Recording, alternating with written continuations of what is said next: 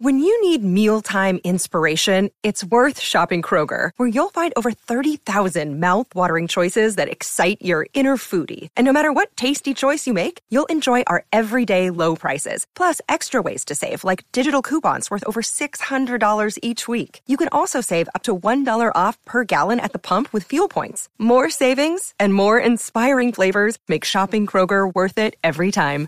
Kroger, fresh for everyone. Fuel restrictions apply. As of right now, we are at war.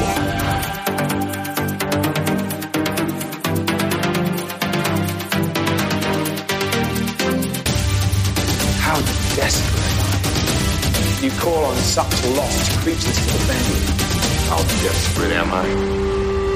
You threaten my world with war. You steal a force you can't hope to control. You talk about peace and you kill because it's fun. You have made me very might not be glad that you did.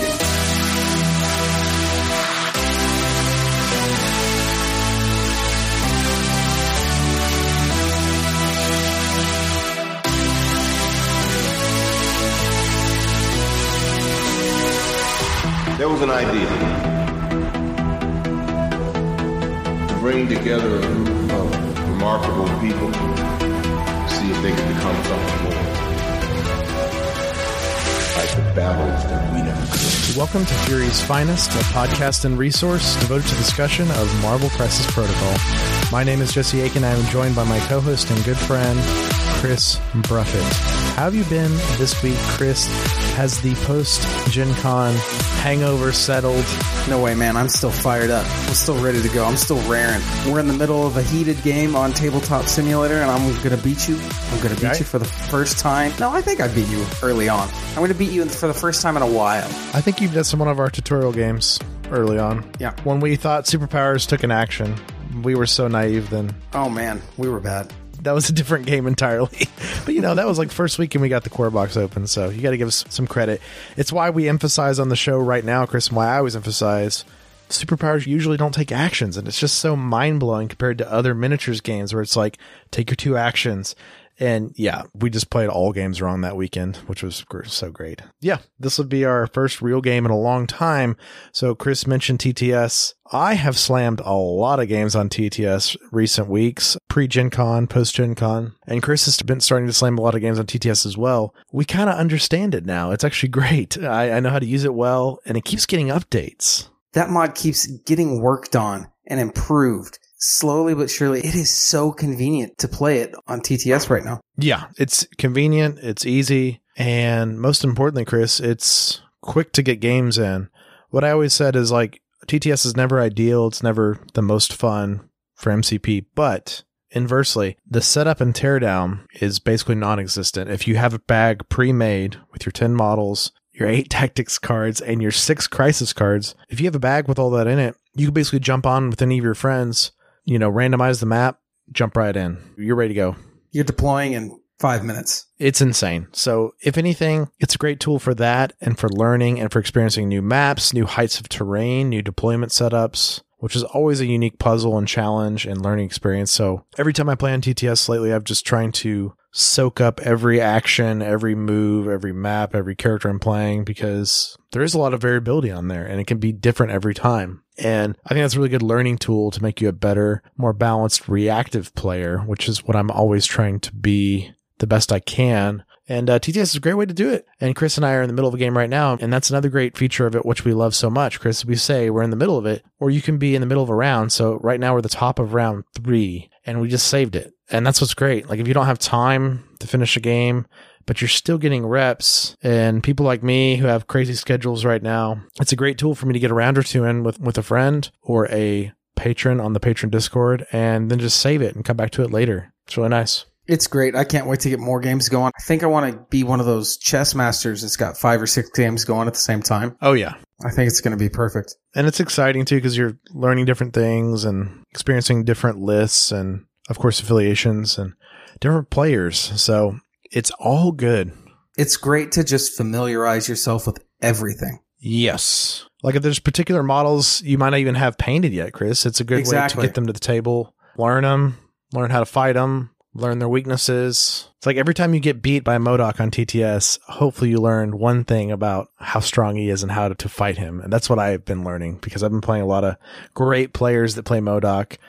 Chris and I are not playing MODOK in our current game. No, sir. We're actually playing Wakandans, which is Chris, versus My Avengers. So we're taking a little bit more classic MCP, but we're bringing some new models in for more recent waves. So it's kind of got this nice flavor and twist to it. But, you know, some classic affiliations from the first wave, essentially, with some little spicy, you know, characters joining in on these teams as well. But we'll update you guys more on our TTS progress as time goes on. We hope you guys really enjoyed our last two episodes. So, of course, Chris and I's first impressions of Gen Con, our little peppering of lore throughout, like I talked about on the episode description. We actually got a lot of lore in there, Chris. I was pretty happy how we kind of snuck it in. Oh, I'm very, I'm very sneaky. I guess it's always going to happen with us because I think our enthusiasm in your knowledge of lore and our enthusiasm of the lore of the characters, and it's always going to come in for us. But it was fun to talk not only spoilers, reveals, but also lore and like potential gameplay. And then, of course, Oh, we got to see stuff like Doctor Strange and Wasp and stuff where we actually saw tangible gameplay and things to percolate on and think about. And Wong is still blowing my mind. He's just going to be this guy that sits around a corner on an objective and he's passing out power to people and healing people like a great paladin or something. I mean, it's just, I can't wait. What's crazy is the Web Warriors and Goblin are coming out basically right now when you're hearing this episode. So the game's about to shift and change again. And then within a couple weeks, Doctor Strange and Wong will be out. So the game's going to change again. And when I say change, I mean dramatically change, not just five new models in the game, three new affiliations in the game over the next couple weeks. That's a lot to learn. And thank goodness we have TTS to do it because otherwise, what? I don't think we could play this game by mail. It wouldn't work very well, would it? Probably not. No. I can tell you, I am extremely excited to get Wong and Strange on the table. yes. Either play against You know I them am. or playing with them. But I think the power in those two, uh, in the hands of a skilled player, is going to be amazing. Yeah, I think Doctor Strange with the Soul Stone might be an essential thing. He's gonna be the first thing I bring out to the table after Miles and Gwen, of course. But you know, then again, Chris, Goblin's out. I'm gonna have a whole new faction and my Oh, personal goodness. favorite villain in the game so far, alongside Venom on the same team. So I'm just going to be torn. I'm going to have three of my favorite things going on, like Doctor Strange with the new affiliation, Defenders. The Web Warrior team will finally be here, the objective based team that plays completely different than anybody else. And then the Spider Foes team, which is a whole new team that are my favorite villains in all of Marvel. I'm beside myself. I'm really excited to play this stuff. I'm excited to bring Rocket Raccoon into the Spider Foes. I think he might fit in there, which is really exciting. Uh-oh. We're going to talk about that today. Gen Con hype is so high, and it's even higher for me, Chris, because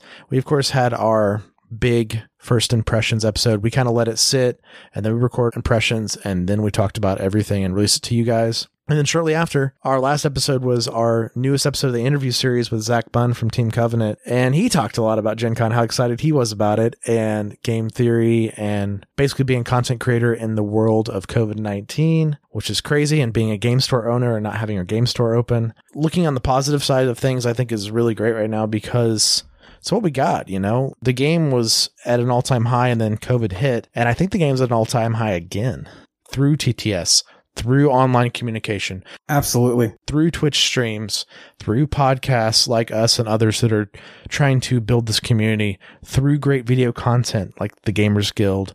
It is a bummer right now, but at the same time, I couldn't be more thankful for this community and the excitement and positivity around the game right now. And I'm hoping we get more of that. I'll tell you, recording this uh, is something I look forward to every week, and getting re excited about this game every week Yes. is awesome. And seeing the community kind of raise up and, and start maturing a little bit and start forming into what it will become is really exciting to see. And I got to say, we're kind of on a great path right now. We really are, Chris, and the fall's only going to get greater. Essentially, Miles, Gwen, Goblin, and Strange and Wong coming out is going to be kind of the beginning of our Christmas. Our Christmas is starting right now for MCP and for our show and for all these things. Chris, there's going to be so much content that you and I are not even going to catch up with, even with our weekly format, which is great. And TTS is going to be at all time high. Between now and Christmas, we're going to have all the releases we just talked about leading up to Strange, and then all the way to X Men and everything in between, all till Christmas. So I think our Christmas has already started. You know, I'm getting Miles in my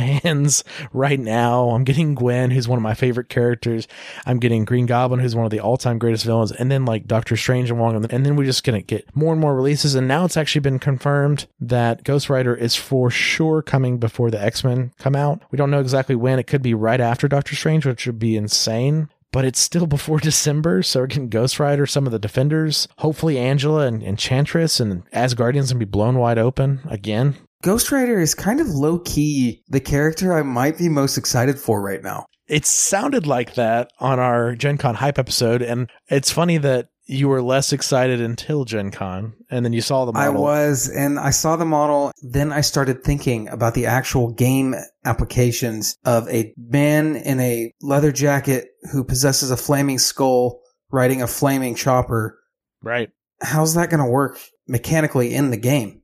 And that just made me really excited. Is he going to be a large base, long mover? Goodness gracious. Surely not. He very might well be. Is he going to have a compulsory move? I don't know. Exactly. Kind of hope so. We're familiar with Legion, compulsory move. I don't know if I have a compulsory move, Chris, but I'm actually most interested to see if he has the kind of quintessential Ghost Rider trait, which is that phasing through terrain. Let's not forget about the penance stare. Oh, I know. Is that going to be a regular attack or is that going to be some kind? I don't know, man. Passive. That might be some sort of passive. oh, what if it's man. a passive ping? Gosh, Everyone within range four of him, like a Loki sort of passive. Who knows? I cannot wait for that one. I talked your ear off about Ghost Rider on the show, and we kind of had to hold back our excitement on lore as well because this character we both want to learn more about too, that we both know about. We haven't dove Fury's finest deep into Ghost Rider yet. That's something I'm really looking forward to. And then we got the Cosmic Ghost Rider with Frank Castle. There's just weird and crazy stuff out in the world. Crazy stuff. Is Ghost Rider the most metal member of the Marvel universe? I don't know. He's up there. I think he listens to thrash metal. He has to listen to thrash. He might even listen to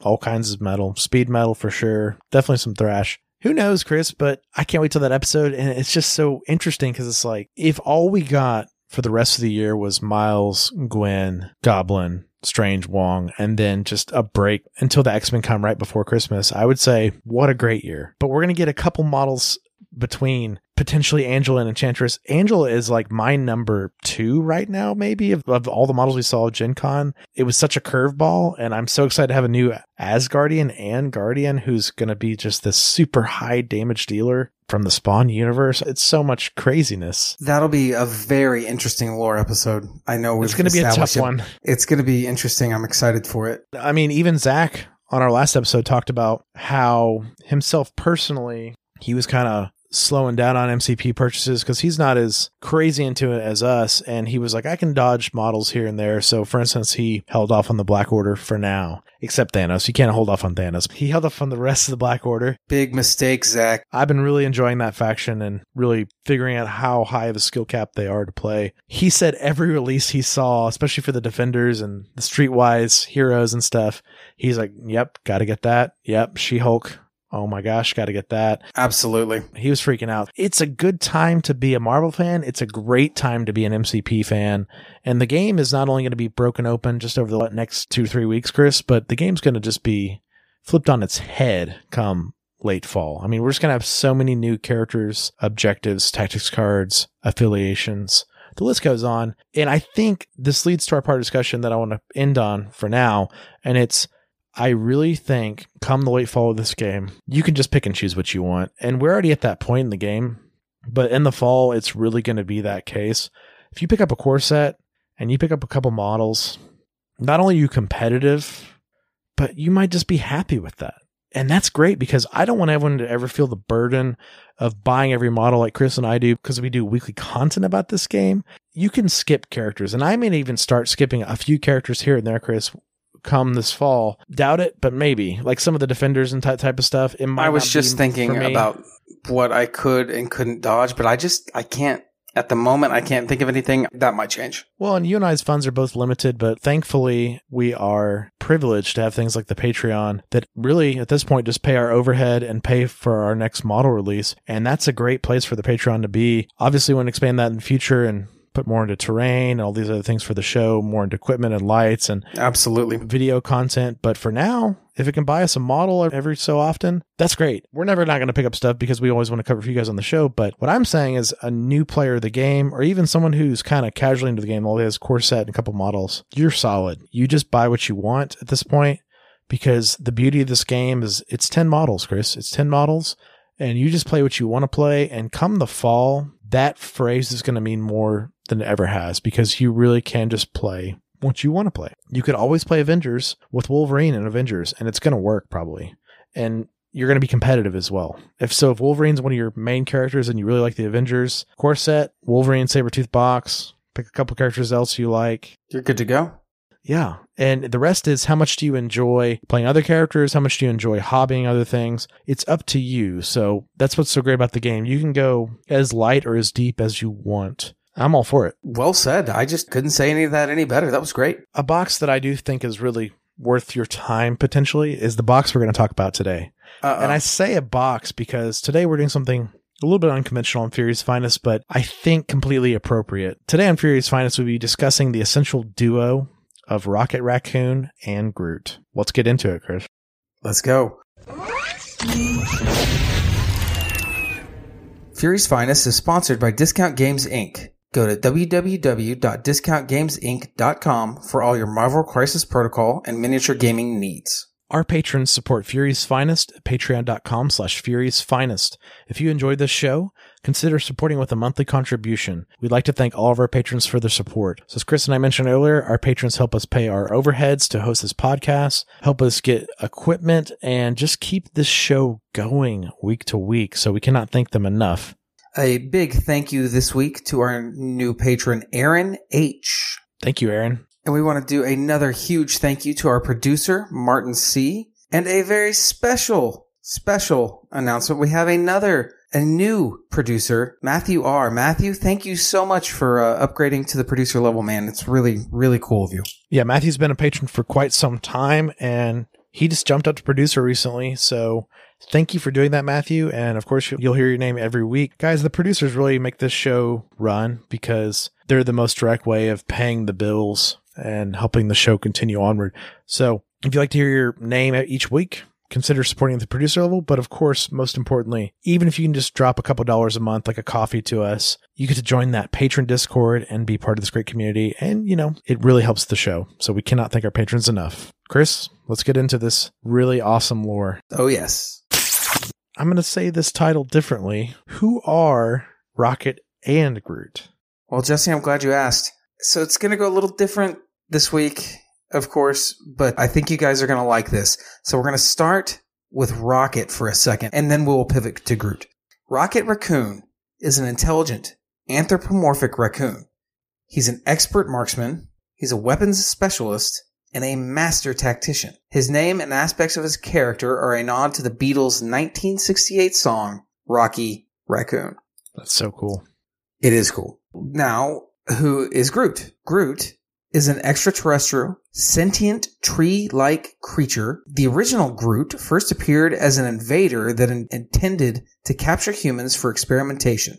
The character was later reintroduced as a heroic, noble being in 2006 and appeared in the crossover comic book storyline Annihilation Conquest, which you have heard me recommend over and over again. We're going to continue. And it's going to get worse because now we're actually getting into characters that were in this comic. So now you're going to have to hear me say it even more. So you better go read it. That's so true. So when was Rocket's first appearance in comics? He was created by writer Bill Mantlo and artist Keith Giffen.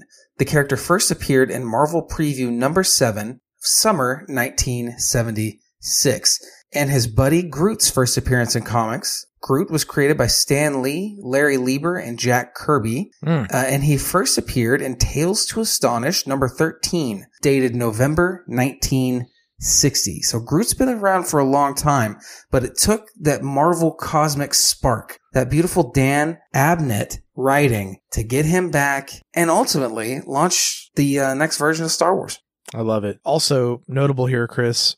I did not know Rocket was as far back as 76. I thought he was at least 80. Learning experience. Interestingly enough, he didn't appear much. He appeared 10 times before the, I think, the early 2000s. Yeah. In which he got his own miniseries where he was penciled by Mike Mignola, actually, of Hellboy fame. Oh, wow. Pretty cool. So let's get into these guys' history. So first we're going to talk about Rocket pre Guardians of the Galaxy. Excellent. Rocket Raccoon acts as the guardian of the Keystone Quadrant, an area of outer space sealed off from the rest of the cosmos by the so-called Galactian Wall. Rocket is a captain of the starship Rack and Ruin, and he and his first mate, Walrus, a talking walrus, come from the planet Halfworld in the Keystone Quadrant, an abandoned colony for the mentally ill where the animal companions were genetically manipulated to grant them human level intelligence and bipedal construction for many to become caretakers of the inmates. They did this with the animals because they were not a very threatening sight. A cute raccoon as your caretaker when you're a little disturbed might help settle you down a little bit. Okay. Rocket was Halfworld's chief law officer called a ranger who protected the colony against various threats. At one point, a man named Judson Jake tries to steal the half-world Bible, but is thwarted by Rocket and various animal associates. Later, Lord Divine abducts Rocket's friend Lylla Otter, and Judson Jakes begins the toy war.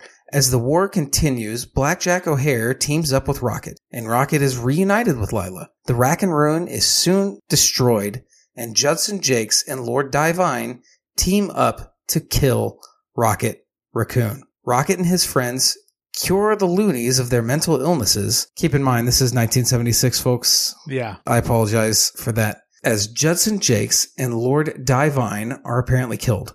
Rocket and the animals, as well as the robot, leave Half-World and take off into space for their own adventures. Sometime later, Rocket is revealed to have been a laboratory subject on the Stranger's planet and escapes his captivity there. So let's talk Groot pre Guardians of the Galaxy. Groot is a Flora Colossus from planet X, the capital of the branch worlds. The Flora Colossi are tree like beings whose language is almost impossible to understand due to the stiffness of their larynxes, causing their speech to sound like they are repeating the phrase, I am Groot. Other beings try to be friendly, but become angry with the Flora Colossi for not being able to speak or communicate. Groot was shown to be capable of speaking, not just understandably, but eloquently throughout annihilation. The floral colossi are ruled over by the arbor masters and teach the children of the species with photonic knowledge, which is the collected knowledge of the arbor masters of the generations and is absorbed through photosynthesis. This is a highly advanced education method making the flora colossi geniuses. Planet X's biome was managed by the maintenance mammals, which are small raccoon like beings. The Flora colossus sapling that would eventually come to be known as Groot came from an ennobled sap line and was gifted with a tremendous grasp of quasi dimensional superpositional engineering. Groot did not get along with his fellow saplings, but instead preferred the company of the maintenance mammals, which the other saplings treated with prejudice. Groot was then exiled by the Arbor Masters and Guardians of the Galaxy 14 after killing another sapling to defend a maintenance mammal, it was brutalizing. There are two other origin stories for Groot, but we're skipping over this today for brevity's sake and to keep this hyper laser focused on the modern version of Groot, specifically within the Guardians of the Galaxy. I'm glad you mentioned the Guardians of the Galaxy because now we have reached the point in the story where we're going to talk about Rocket and Groot together. All right. So now we launch ourselves into the future the events of annihilation have already taken place. The cosmos is under threat once again, but a different Groot emerges to play a part in this annihilation conquest. And at the time, it's shown that Groot may be the last remaining member of the Flora Colossi species and is under arrest by the Kree for an unknown reason. Groot earns his freedom by joining Star Lord's strike force, where Groot meets and befriends Rocket Raccoon as Rocket is one of the very few beings with the ability to understand Groot's language. Star-Lord's team fights their way through the phalanx, but after the death of Deathcry, the team decides to escape through a drainage pipe that Groot cannot fit into. As a consequence of this battle, Groot dies. but his death buys the team time to escape. But luckily for us, Rocket Raccoon snagged a Sprig offshoot and goes on to accompany the team on their continued mission against the Phalanx. But he's one of the team members captured by the Phalanx. Rocket and Groot's sapling are then freed by Mantis and escape back to the lines of the Kree resistance. In time, Groot's body regenerates from the twig, growing back to full size. From this point, Groot and the others intend to carry on as part of Star-Lord's team. Groot, Rocket, and the rest of the team are returned to Hala to prepare another assault against the Phalanx. But their agent, Blastaar, was captured by the Phalanx and is taken to their Babel Spire as he tries to carry Groot's pollen spores. Groot and Rocket continue their mission by sneaking into the sub basement of the Babel Spire. When Star-Lord was captured by Ultron, the original plan of laying explosives in the spire failed, so Rocket and Groot need to come up with a new plan. Groot decides to sprout inside the spire, growing to a colossal size and filling a large portion of the building. Mantis at this point is able to remix his Groot's sap as a way to make it extremely flammable. And again, Groot dies for the team, this time by purposely igniting so the resulting fire would destroy the Babel Spire in its entirety. A cutting of Groot was kept by Rocket Raccoon though, and Groot was able to regrow again. Groot and Rocket then join the new Guardians of the Galaxy, or as Groot would have it, Groot and Branches, and he begins regrowing under the care of Mantis. So this is the part of the story where Rocket and Groot officially join the new Guardians of the Galaxy. And Rocket especially joined at the behest of his friend Star Lord. And it's Star Lord that suggests that they adopt the moniker Guardians of the Galaxy after hearing it mentioned by Major Victory. Later, the team is about to disband as Peter Quill, aka Star Lord, has disappeared. Unbeknownst to the team, he's been sent into the negative zone by Ronan, another super cool character that I like a lot. But Rocket keeps the team alive. And he also brings Groot in as a member. Rocket takes over as leader until they rescue Peter and save the Earth from an alien invasion. When the team tries to halt the growing War of Kings, another wonderful storyline in Marvel Cosmic you should read, Rocket leads the portion of the team assigned to make contact with the Shi'ar. They are unable to teleport into Emperor Vulcan's flagship and have to be rescued by the Starjammers and Rocket's old friend Ch'od. They are able to bring back the rightful queen of the Shi'ar, but unfortunately she is later killed, much to Rocket's horror. After the Guardians disband again, Rocket takes up a normal job with Timely Inc. He and Groot were then reunited and tricked into returning to Half-World. There, he found that his memories of the place were mostly half-truths and deliberately crafted fake memories. In reality, Jakes and Blackjack O'Hare had worked with Rocket in providing security at Half-World Asylum for the criminally insane. Dr. Devine had been head of psychology there, and both the anthropomorphic animals and the automaton clowns were deliberately created to work at the asylum as their appearance would calm the inmates. The crises that Rocket half remembered had been caused by the psychic supervillain Star Thief, who had been admitted as an inmate and used his psychic powers to turn the inhabitants against each other. Rocket had turned the wardens into a biological key to keep Star Thief locked up and deliberately altered his mind and left Half World so it could never be opened. He was then tricked into returning by the thief, whose mind had escaped into the asylum after the host body had died. When the Guardians of the Galaxy title was relaunched in 2013, both Rocket and Groot were again members of the team. And guys, this is the classic team I say classic, it's very new, but this yeah. is the team you think of from the movies and the team that's largely being represented by models in MCP. Now, during this time, the Secret Empire storyline is going on and the Guardians of the Galaxy find themselves assisting Captain Marvel in the Alpha Flight space program. Members of the Ultimates, Hyperion, and Quasar in intercepting a fleet of Chitauri that are approaching Earth until a Hydra aligned Steve Rogers activates the planetary defense shield, trapping those fighting the Chitauri outside of Earth's atmosphere. Star-Lord, Rocket, and Groot try to enlist representatives of the Skrulls, Kree, Brood, Shi'ar, and Spartax empires that are on the Galactic Council in helping against the Chitauri hordes and to break down the planetary defense shield and get rid of Hydra. But realizing that they are now facing the possibility of a galaxy without human interference, the Galactic Council refuses their request. and actually attempts to kill the three Guardians as they flee.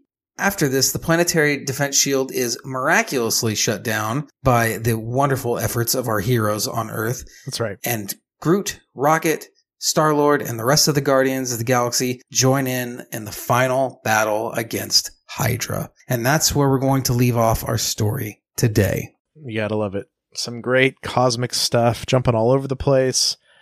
Some good Sci-fi backstory. elements. Yeah. yeah. and good backstory on Rocket and Groot and how they kind of bring it into modern canon of Marvel. I always love when I see these stories and how they tweak characters, bring them into modern day.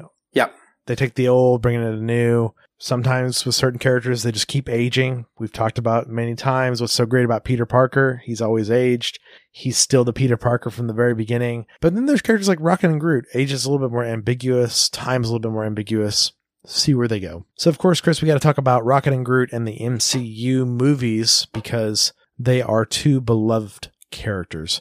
Their first appearance, of course, is in Guardians of the Galaxy 1. And if you can pick up on some themes here, if, if you've never read any Rocket and Groot lore, you've just seen the films, you can see the places they took liberties, the places they cut the story, they trimmed the fat. Rocket and Groot are criminalized and brought together, but it's from the Nova Corps and things like that. There's just subtle changes here and there. Very small differences, but the core of the story remains the same. Yeah. I think that is why the Marvel superhero movies have done so well. They have they have kept the core of these characters Yes.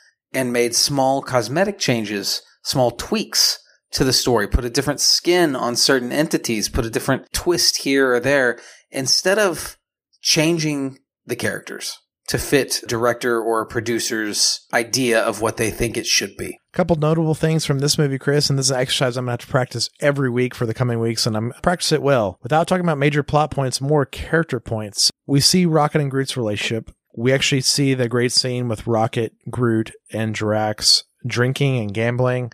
Rocket gets really drunk and he's talking about how he's experimented on, how he was changed to Mhm. be intelligent, anthropomorphic, and how he never chose that and you can never understand. And he almost kills Drax on the spot. And then, you know, all these sort of relationships. Groot's always kind of the muscle and protecting of Rocket, but Groot's also the softer heart, the calmer, cool headed guy. Very stoic, as you would expect a tree to be. Right. And Rocket is the kind of hothead and he wants to blow things up. He's also, as we know, we see in the Guardians movie how proficient and incredibly gifted Rocket is with computers and modding and hacking and flying. We just see how great of a pilot he is as well. We see all sorts of things. It's pretty neat. His original character design included rocket skates. That's right. All of his appearances had rocket skates for a long time. I mean, he didn't have a ton of appearances. It was a long time that elapsed there. And it's cool that they kind of gave that nod to him with those rocket boots in the first movie. Yeah. And then, of course, we've got Groot in the movie. One more can be said. He's a standout love of this movie. I think he's half the reason why people love these movies so much. Vin Diesel doing an incredible job with the performance, as funny as that is. to Pretty amazing, man. Because he's a famous actor and delivering one line over and over again, which is so funny. And I think a notable and fun trivia fact and a fun fact to me, Chris, about these movies is, you know, these are some of the biggest movies in the world uh, right after Star Wars. There's major actors that play these characters in other countries. As in, the man that's always played Captain America in South America is still the guy who's been playing Captain America in South America for the dubbing, right? Same goes Right. for all these other characters like Iron Man and stuff. With Groot, Vin Diesel said, I am Groot in every language, which is so great. That's amazing. So he went in and Miyamo Groot, all this stuff. That's amazing. It adds to the character because it kind of creates a cohesiveness of Groot is just this Chewbacca type character. And I've talked about it a lot on my Star Wars shows and stuff. But I mean, Rocket and Groot are Han Solo and Chewbacca. And it's a very overt nod in a lot of ways, but even more so in the modern day, especially because, you know, you've got the gunslinger, hothead, outlaw guy who's great at flying ships. And then you've got his muscle, who's kind of the cool, collected, super sweet guy, but also could just rip your arms off. You know, their stature, heights, and everything. And I always love it because seeing a Marvel twist on Han Solo and Chewbacca is very interesting because it's a nice take. It's different, but it's similar It's a lot of fun. but it's different enough, you know. And I love these guys to death because they really do balance each other out. So Guardians of the Galaxy 2, we of course see a lot more of them because at the end of Guardians, Groot does die saying we are Groot, protecting the team and his carapace of his giant tree. He blows up and dies. Rocket saves the sprig. Of course, Groot comes back by the end of the Guardians end credit scene as the little sapling. And then, of course, by Guardians 2, he is the little baby Groot, which kind of steals the show again. My absolute favorite, though, is when he's teenager Groot. That's right. So let's jump ahead to Infinity War. It's the best. Infinity War, teenager Groot is so ridiculous in all the right ways. Rocket actually has to be more of an adult and a little bit calmer and more cool headed, which is an interesting take for his character. You got to love these characters because, of course, Infinity War, Rocket and Groot play a major role. What's so cool to see the teenage Groot not care the whole movie until they realize Thor doesn't have the materials to make his new hammer, and then he Right. cuts his own arm off.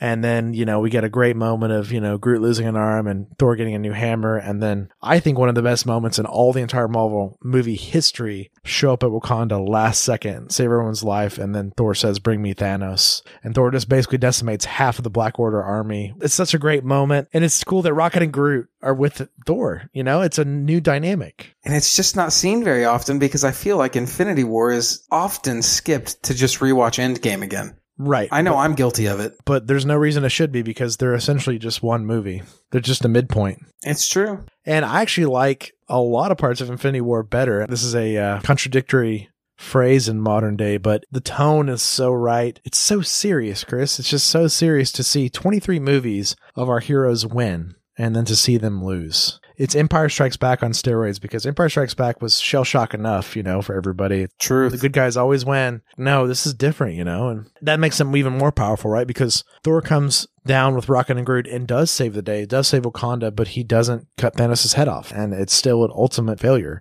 It's um, very serious, and I love their dynamic in this movie. We get to see the beginnings of which I want to see more of, which I talk about time and time again.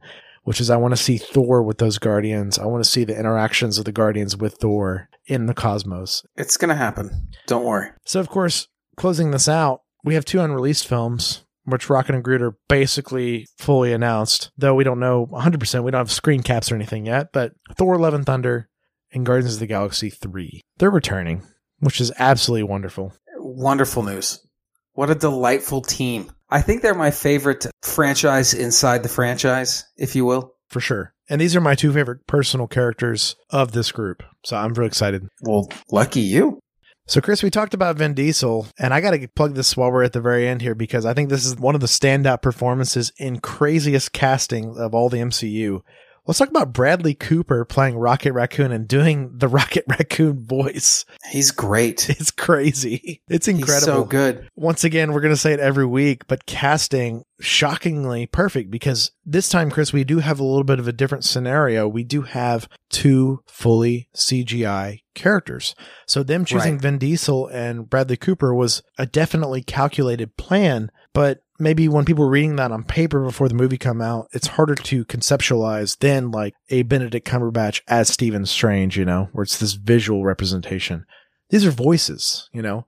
And Bradley Cooper, he just nails it, man. I think the Rocket voice has kind of been established for some time, and I don't necessarily know the origins on it personally, but I know he's kind of always had that accent and that sort of aggression in his voice. Bradley Cooper made it his own still. He took that vibe and made it his own because I remember just games, I think, and other things where Rocket's voice would come up, just a couple lines here and there. He always kind of had that big city, wise Uh-huh. guy type voice, you know? Bradley kind of made his own. Sounds nothing like Bradley Cooper. That's the best part. His performance in the voice acting is actually very good. Very good. There's a lot of emotion. There's a lot of complexity behind the tones he uses, his pacing.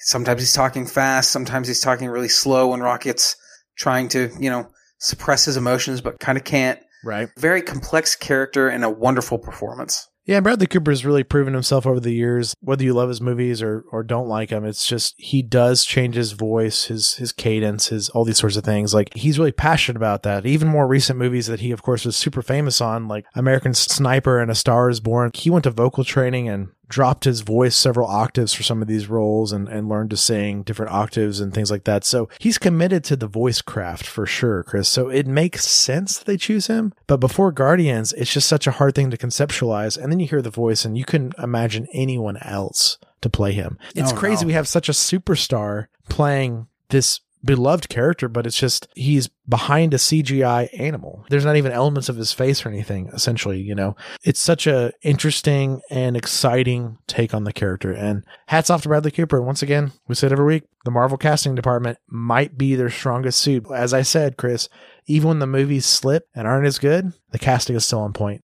The performances are still wonderful. Yeah, absolutely correct. So, Chris, we got to talk about these two characters' superpowers because they're pretty interesting and they're a little bit different than our normal characters. And I think this started with Star Lord, so we're going to see more of this in the future, but not so much superpowers, I say in quotes. It's going to be more training and, you know, innate abilities of their species and things. So let's start with Rocket here. Rocket Raccoon possesses the normal attributes of an earth dwelling raccoon, including speed, which has been additionally amplified by his training, and an acute sense of smell, sight, hearing, and touch. Sharp claws allow him to scale walls, buildings, and trees with ease. He's an accomplished starship pilot, a brilliant engineer and technician, and an expert marksman with the two laser pistols he carries, as well as having an affinity for heavy weapons. He is a master tactician and leader, attributes that help him take charge of the Guardians of the Galaxy when Star-Lord is unavailable. Now, his partner in crime, Groot. Groot can absorb wood as food,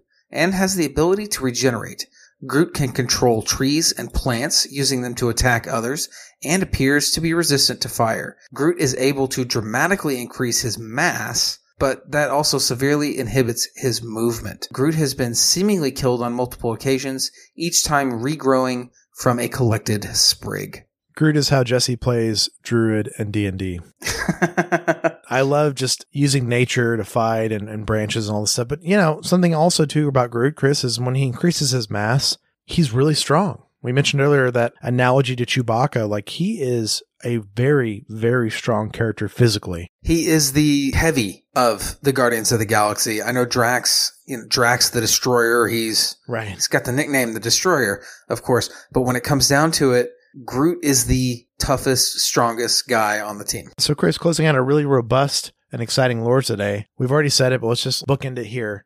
Comic book recommendations for Rocket and Groot. Please read Annihilation Conquest by Dan Abnett. It follows Annihilation, yeah. Read them both, but just please. All right, Chris, let's get over to strategy. Starting with Rocket Raccoon, his alter ego is Rocket Raccoon. On his healthy side, he has three stamina. He's a medium speed, a height of one, a threat of two.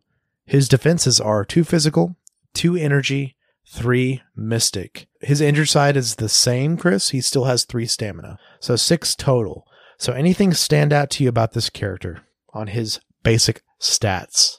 Very low health, very low defense, but a size one. That's right. Size one. That's a lot of cover. Even more than cover, Chris. That's a lot of completely line of sight blocked. If Rocket's behind one of those Corset cars and you're not around the side of the car or the back of the car, you just can't see him. It's great. He fits in a lot of weird spots. I love it. He is the glass cannon we've always wanted. Also, notable, you said size one. Medium move, really nice. Threat two. The Oh, Mystic boy. of three is awesome, Chris. It really nods to his experimentation on his body and mind. Right.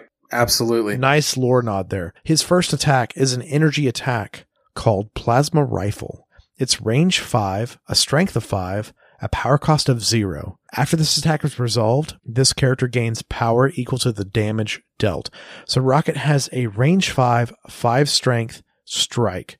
This is a better version of Bucky's assault rifle strike because it's one more dice. Absolutely. One dice is not crazy, but a lot smarter people than us and a lot more detail oriented people on the internet have dove into five strength over four strength does make a big percentage difference in this game in MCP with the way the crits work and the rerolls and all these sorts of things. Sure. Five dice is nice, Chris, for a strike, but the most exciting thing about this is range five. Oh, so cool. It's so cool. So let's talk about his next attack. It is also an energy attack. It's called Hadron Enforcer. It is also range 5, strength 7, Power cost 4. It does have a wild trigger called Vortex. Before damage is dealt, other enemy characters within range 2 of the target character suffer 1 damage and are pushed towards the target character short. So cool. I, I like that as the first instance of if I shoot you, your friends within a certain range are going to be drawn towards you. That's pretty cool. Yeah, it's a little black hole from his big gun we've seen in the movies, his very serious gun. Seven strength is nothing to scoff at. Five range is great. Four power is expensive. You've got to pay for a seven strength range five attack. You just have to. Oh yeah, you got to try it out at least. This is uh, Rocket's like finisher, and the vortex is nice. I never count on wilds, even though they're great when they happen. No, And- never. but Chris, mid to late game, if this wild triggers, you get a, a one ping on everyone within range two, and you also move them out of their positions where they don't want to be. That's really nice. So you're not going to count on this, but when it happens, it could swing some games. I mean, we've seen it in this game a lot. You move someone a couple millimeters or like half a short movement away, because that's what this is going to be sometimes. Makes a big difference because now they have to make a decision like, I was on that objective, but Rocket sucked me in with the vortex and do I double attack now or do I go back to the objective, which I barely lost any movement? That's so annoying. Just take a little walk over there and then do just one attack, you know? There's a lot of questions you can ask with this if it works. His first superpower is a reactive superpower called Booby Traps. It costs three power. When an enemy character ends its movement within range three of Rocket, Rocket may use a superpower. Roll four dice. The enemy character suffers one damage for each crit and wild rolled.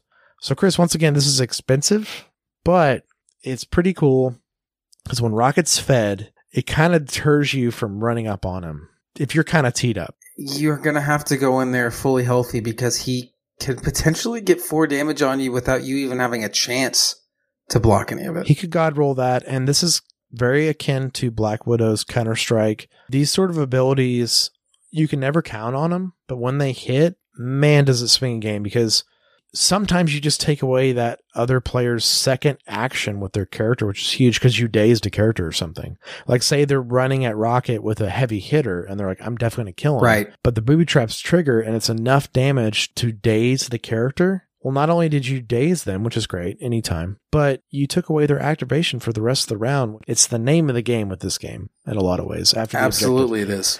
In my mind, in this game, it goes the objective first, taking away activations from the other player before they go second. And then everything else is an adaptation of those two fasts of play. You know, there's a way to get around it. It's still expensive for three, but costs two with Avengers, which is nice. Not bad. Not bad at all. So let's talk about his next superpower. It is personal bodyguard. When this character is the target of an attack and an allied Groot is within range one of this character, you may use this superpower. The allied Groot becomes the target of the attack regardless of range and line of sight. This is a free Captain America bodyguard only for Groot. Super cool. The only problem is Groot is slow moving, as we will get to, so keeping them together is sometimes a tactical challenge. Yes, and I think also Rocket fits more places, Groot fits less places, so them together only 5 points, which is really nice, but sometimes you don't have room for both of them. You have 4 points left in your list, you're probably going to take Rocket and another 2 point. So you might not have Groot at all, so this superpower is basically blank. So keep that in mind as well. Rocket's last ability is an innate ability called Small Stature. This character always benefits from cover. So what this means, Chris, is anytime Rocket's attacked, he gets to flip one of his defense dice to a shield, as long as it's not a critical failure. This is great because his defenses are 2 2 3, so that helps. It kind of makes them 2.5 or 3 on the twos and maybe 3.5 or 4 on the three. But that aside, it works like 99% of the time. The only time it doesn't work when a character performs an attack that says the enemy does not benefit from cover. So take, for instance, Cap's shield. It says the enemy does not benefit from cover. That would ignore Rocket's small stature. But any other time, Rocket's in the middle of the map, not by anything, just standing in the middle of asphalt in the city, nothing around him. He's still getting cover. Really neat. Very cool. I like it a lot. It also kind of messes up the battle math. It's always good to make your opponents make choices. And we talked about Rocket on the back. Nothing changes. Everything's the same cost. He still has the three health. He's six total. So, Chris, this character obviously is also a good contender for what we talked about in our last episode that was not Gen Con related. Star Lord, where he gives out wing it tokens. Rocket with some wing it tokens, pretty nice too, because that's six rerolls. If he attacks twice, that's four rerolls on attacks. If he defends once, that's two rerolls on defense. That's pretty good, man. It's pretty good.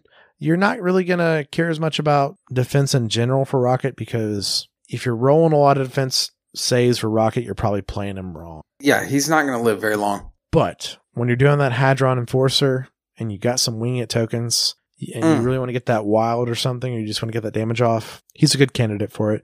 So I think it's worth mentioning. We'll do an overview at the end, Chris. My initial thoughts on Rocket, he's actually in a lot of my rosters right now. He's just a really solid two threat character. So something I'm going to talk about every time we talk about Guardians.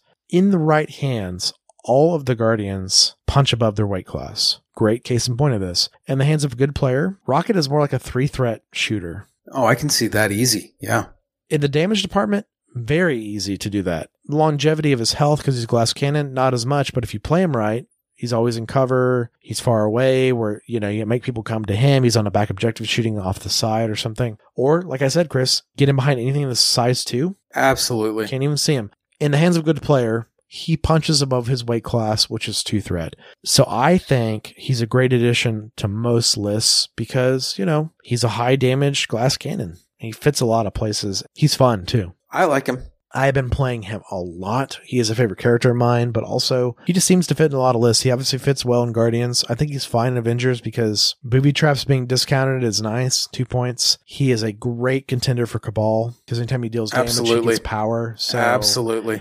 You can see where this goes. And also, Chris, he's a great contender for Black Order because when you make a Black Order bag, you have to take at least two twos, I think, at this point. And so what I've been grabbing lately has been Nebula and Rocket because you just don't know how those points are going to fall with Black Order. And if you got Thanos, Absolutely. he's six, seven, eight, nine, you know, you got a Nebula or Rocket in there. You've got a couple points of leeway for someone else, or hopefully two more. Hopefully Corvus and Proxima or something. He's a great flex two point, but I think we've got to move on to his buddy Groot. Oh, yes. Groot's name is Groot. His alter ego is I am Groot, which was a curveball I was not ready for until I saw this card and I was so happy. Groot has seven stamina, a speed of short, height of three, a threat of three. His defenses are four physical, two energy, three mystic. On his back, Chris, nothing changes with the stats. He also has seven stamina. Thoughts on Groot? Clearly a tanky boy. He can take some damage. He's slow. He's big, but he can take it. Highest health pool, three cost in the game. If he's fed and you charge up on him, he can deal a little bit of damage too. He can. Notice he's very weak to energy, just like Venom. Yes, he is. So Venom is one of our other tanks in the game who's very weak to energy, but very great against everything else. Very interesting. We have these tanky, regenerative characters like Venom and Groot, but they're just not great against energy, so it's interesting. But let's just get into his attacks, Chris. Let's start with his first one. It's going to be a strike. It will be physical, range 2, strength 5, cost 0. After this attack is resolved, this character gains power equal to the damage dealt. Just your basic strike. 5 dice, not bad. Range 2, Yeah. kind of bad, paired with a uh, slow mover. Yeah, and we mentioned he's a slow mover. We do have to mention he is on a medium sized base. Yeah, that helps a little bit. It helps. It's like Doc Ock. We talked about how Doc Ock's a medium sized base with a medium move. It's sneaky fast. Groot, similar to Venom, the slow move hurts, but his base is bigger and that helps. You can't forget that. His second and only other attack is I am Groot in all capital letters. It's also range 2. So we're seeing a theme. Both rockets are range 5, both Groots are range 2. It's a range 2 attack, 8 strength, 6 power cost. Before damage is dealt, this character may throw the target character medium. It's not a wild trigger, Chris. It just happens. After the attack is resolved, the target character gains the stagger special condition. It just happens once again. Such a cool attack that you're just never ever going to get to use. It is very tough to get six power in this game regularly. Absolutely. Not tough for Groot because he has 14 health. I think they appropriately costed this because I think if it was four, it'd just be broken. He's so tanky. It'd be too good. He'd be taking so much damage, yeah, if you're playing him right. You're right, Chris. It's not going to happen very often. And in fact, forget the power cost. Range two on a slow mover. Mm, It's just not going to happen very much. it just hurts. Groot is, in this game in particular, not a fighter till late game. And we'll get to that in a bit. But let's talk about his superpowers. His first superpower is an active superpower. It is called Living Plant. Power cost of two. Remove three damage from this character. Okay. Pretty cool self regeneration. That is very good. Two power to heal three damage is better than any tactics card that involves healing in the game. Of course, it's only on Groot, Of course. but it's fun. It's so fun. And of course, I'll mention it again like I did with Rocket. This costs one in Avengers. That's just so Mhm. gross. He's someone who's going to sit on objective in Avengers if you play him right. Exactly. He's just going to heal. He's going to hold that objective. And you want to come up to him, range two, and fight him? Probably not. I don't think so. No. His second and last superpower is an active superpower called Tangling Vines. It costs two power. Choose an enemy character within range three. It gains the root special condition. Root reads like this The character with the root condition must spend one power before using a active or reactive superpower. This is cool, Chris. This is the opposite of Avengers. I really like this. I like this just little power drain from a, a big, maybe a big fed target, or maybe someone's low on power and you just want to stifle them from being able to use any of their superpowers at all. I think it's wonderful. Yeah, and it's really thematic too, right? Like Loki is really hard to kill. Something Chris has been fighting a lot lately. Right. Oh, yeah. Because I've been playing a lot of Loki, and you know, if you can make Trickster cost one more, and Loki doesn't have the power to do it, It's you huge. root him in place, right? And it just works. So I like it.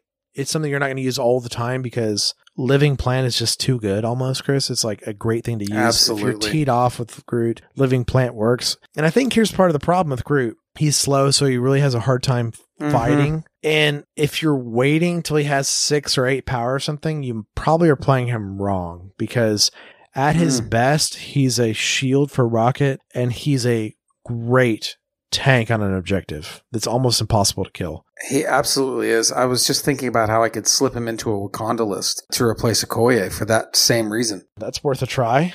That's what great about I TTS, so. just trying it out. But I mean, I am Groot is amazing at six power, but I am Groot is also the equivalent of three living plants, Chris, which is nine damage off of Groot.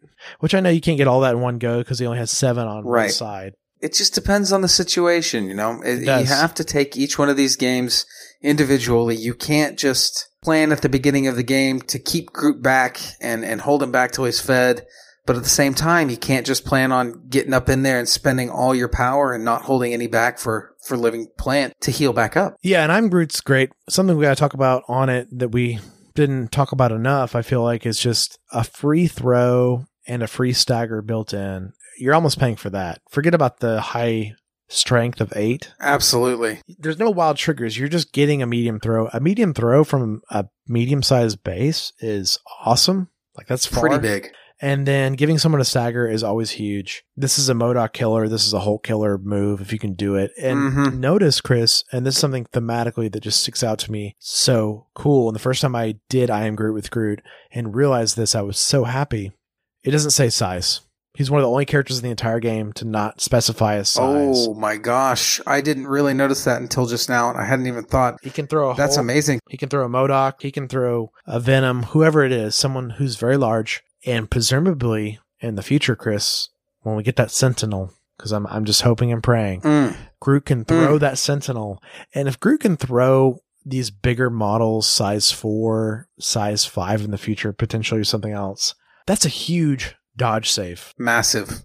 So it's a big spiky power if he gets it off. But you know, the tree man has 14 health. That's pretty amazing, Chris. Seven on both sides. And that's his biggest strength. He's going to be on the battlefield a long time, so he might find a position where he where he can use I am Groot. So let's talk about what you touched on earlier. Rocket only has six health total, and obviously he needs Groot to survive if you can afford Groot in your list. Because Groot just takes all the attacks for Rocket, which is so nice. Bad news of this, Groot's size three. He's not going to get a lot of cover from stuff. You know, his head's always popping out. Right. You got to take Groot to do it. And most importantly, they have to be range one, which is that objective range. That is tough. That's to keep them within that. That's very tough. So a lot higher skill and learning curve with these two than you think, especially when they're together. Though when they're separate, they are a, a two cost and a three cost that can punch above their weight class if played correctly. They're neat characters. Let's talk about some of the perks of keeping them together. And Jesse, I know you know what I'm talking about here. Let's talk about the tactics cards that require Groot and Rocket. The first one we're going to talk about here is Deadly Duo. You can use it in any affiliation. It is an active card, so only during your activation. And it reads like this. During Rocket Raccoon's activation, if he is within range two of an allied Groot, which he will be if you're playing Groot as a bodyguard. You're going to keep Rocket and Groot together for most of the game if you're playing that style. So this card is kind of just an auto include. Both characters may spend two power each to play this card. Rocket Raccoon may immediately perform up to three plasma rifle attacks.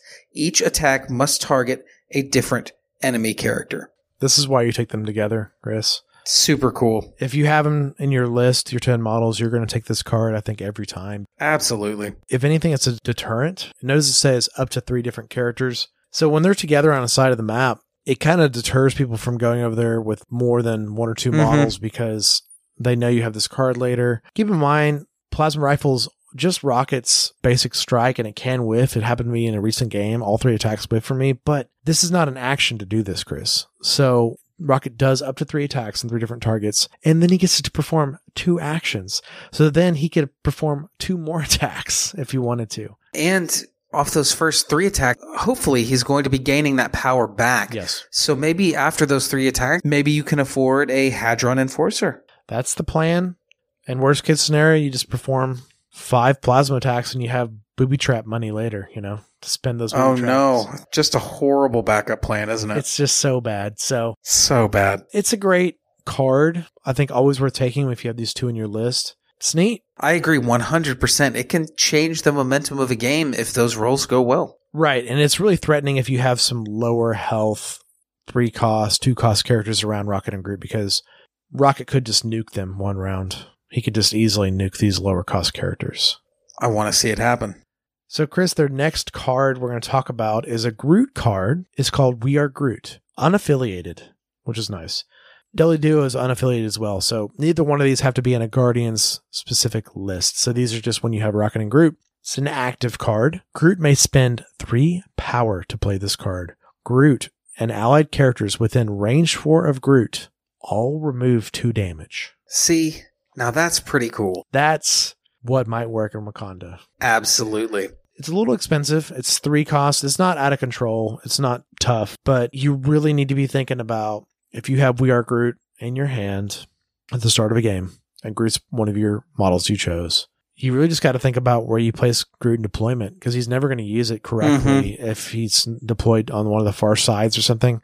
He might just have to go straight up the middle to that middle objective, tank it, And have everyone gather around him as needed. yeah, and he's mainly doing living plant the whole game, Chris. And then mid late game, he does We Are Groot, and it's a bigger, better living plant. There's an AoE heal for everyone. It's really neat. I love it. It's a card that I've played around with a lot. The times it's worked for me, it's really worked and won a game. The times it hasn't worked, it's not that the card hasn't worked. It's like I said, the game changed or Groot was in the right spot and there just wasn't a perfect time to use it. That's bad in MCP. We've talked about this before. It's something I'm going to harp on more in the future, but I think if you get to the end of a game and you haven't used all your cards, something went wrong for you potentially. I agree. It's wasted resources. Yeah, this could be, you know, something basic, brace for impact, smash, trip up. It could be so many other cards that work all the time. So when you take Groot, you wanted to play him right, you want to use this card right at a pivotal moment in the game.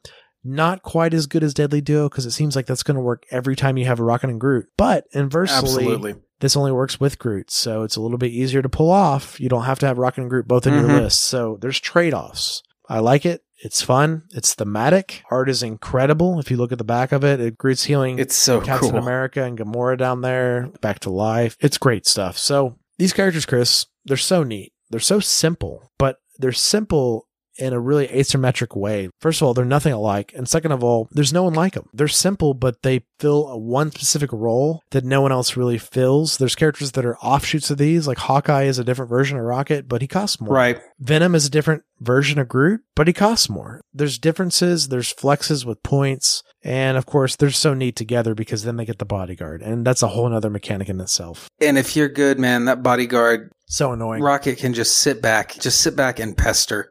A two point character that, that has the potential to change the game that much is pretty impressive. That's the goal with Rocket too. Is like if you're moving a lot with Rocket, you're probably not playing him right. If he's shooting a lot, you played him right. Even if you're whiffing, you're giving yourself more chances for dice to hit. So like if Rocket's just shooting all game and he has Groot by him, keeping him alive, as long as Rocket's getting shots, it's probably worth it. Sometimes the dice are going to fail you, and that's fine. It happens. It doesn't matter if Rocket's got a great vantage point on a building or something, and he's just taking pot shots Mhm. all game. That's a nuisance. Like that is a problem. Even if he's missing sometimes, the fact he's getting attack every turn is a problem. So I love him. I love Groot as well.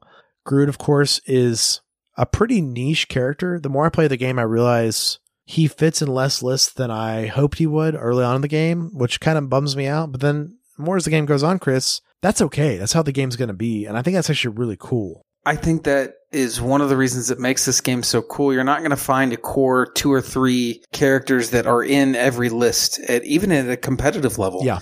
They're all going to be a little bit different and still be competitive. And I love that. Groot's just a super niche tank who's going to push you over that Guardians number if you need it, or he's going to keep Rocket alive, or he's just someone who's going to sit on objective and heal. Other than that, Right. he hasn't been as many places. So if you don't have a role for him in one of those areas, he might not be the first three threat you grab, and that's okay.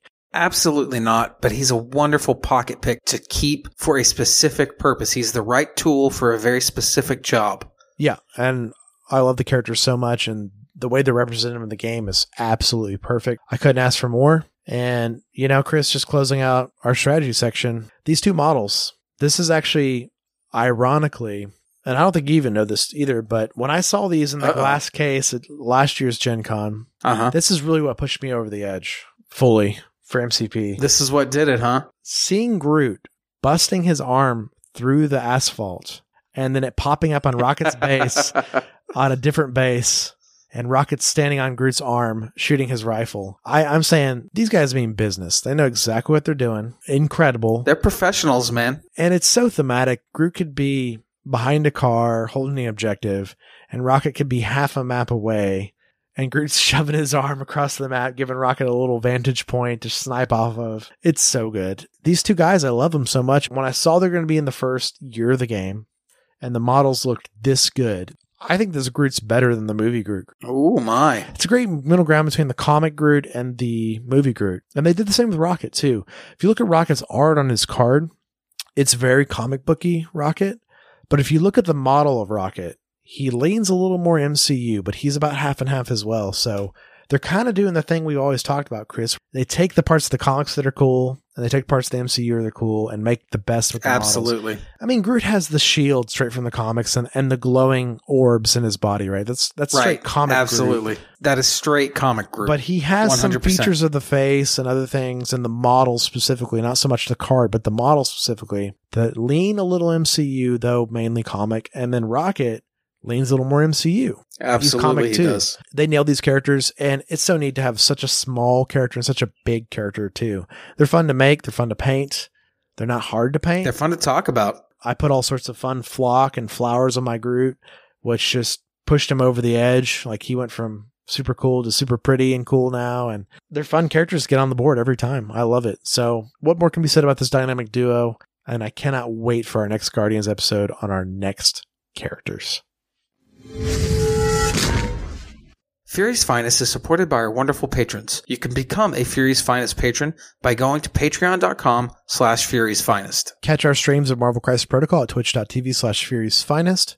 And of course, follow the show on Twitter at Fury's Finest Cast, Instagram and Facebook at Fury's Finest. Email us at Fury's Finest at gmail.com with any sorts of inquiries, product reviews, Marvel discussions, We love it all. And continue to leave us reviews on your podcast app of choice. That really helps us out. Guys, we're about to breach the 100 reviews on Apple Podcasts, which is huge. That's just a huge number, Chris, on Apple Podcasts. It doesn't seem like it, but we've talked about this before. Not all our listeners have Apple Podcasts, not even half. So those of you guys that can leave reviews on Apple Podcasts really help us out a lot. Or if your spouse has Apple Podcasts and you don't, if you just get on and give us a five star review or write us a review, it's really helpful. We would appreciate it greatly, guys. Thanks to Approaching Nirvana for our intro and outro music, and please help spread the word of our show.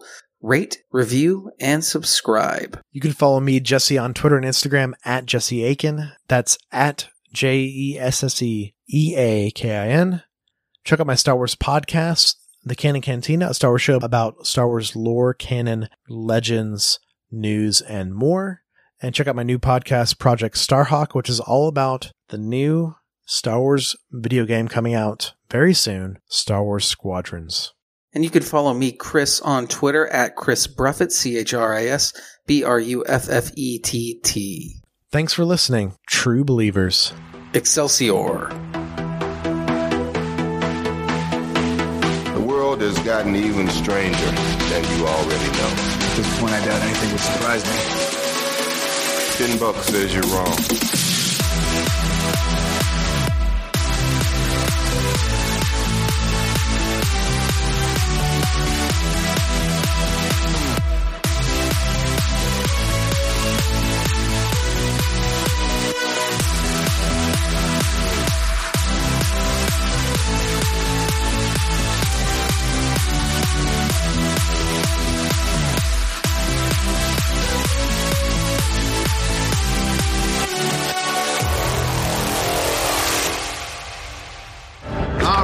First, you flick this switch, then this switch. That activates it.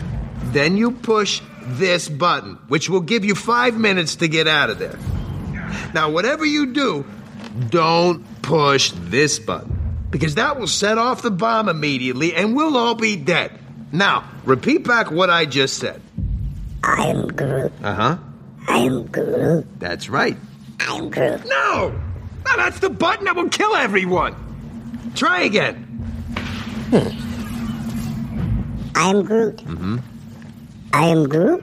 Uh huh. I'm Groot. No, that's exactly what you just said. How's that even possible? Which button is the button you're supposed to push? Point to it. No! Hey, you're making him nervous! Shut up and give me some tape. Does anybody have any tape out there? I want to put some tape over the death button. I don't have any tape! Let me check!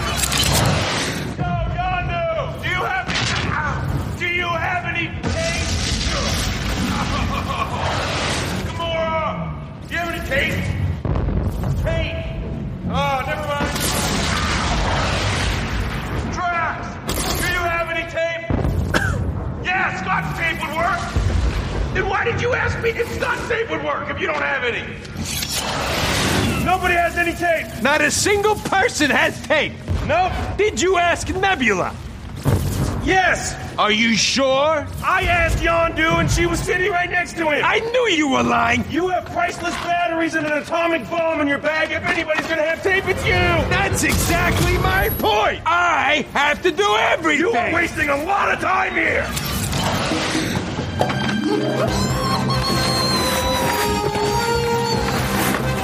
We're all gonna die.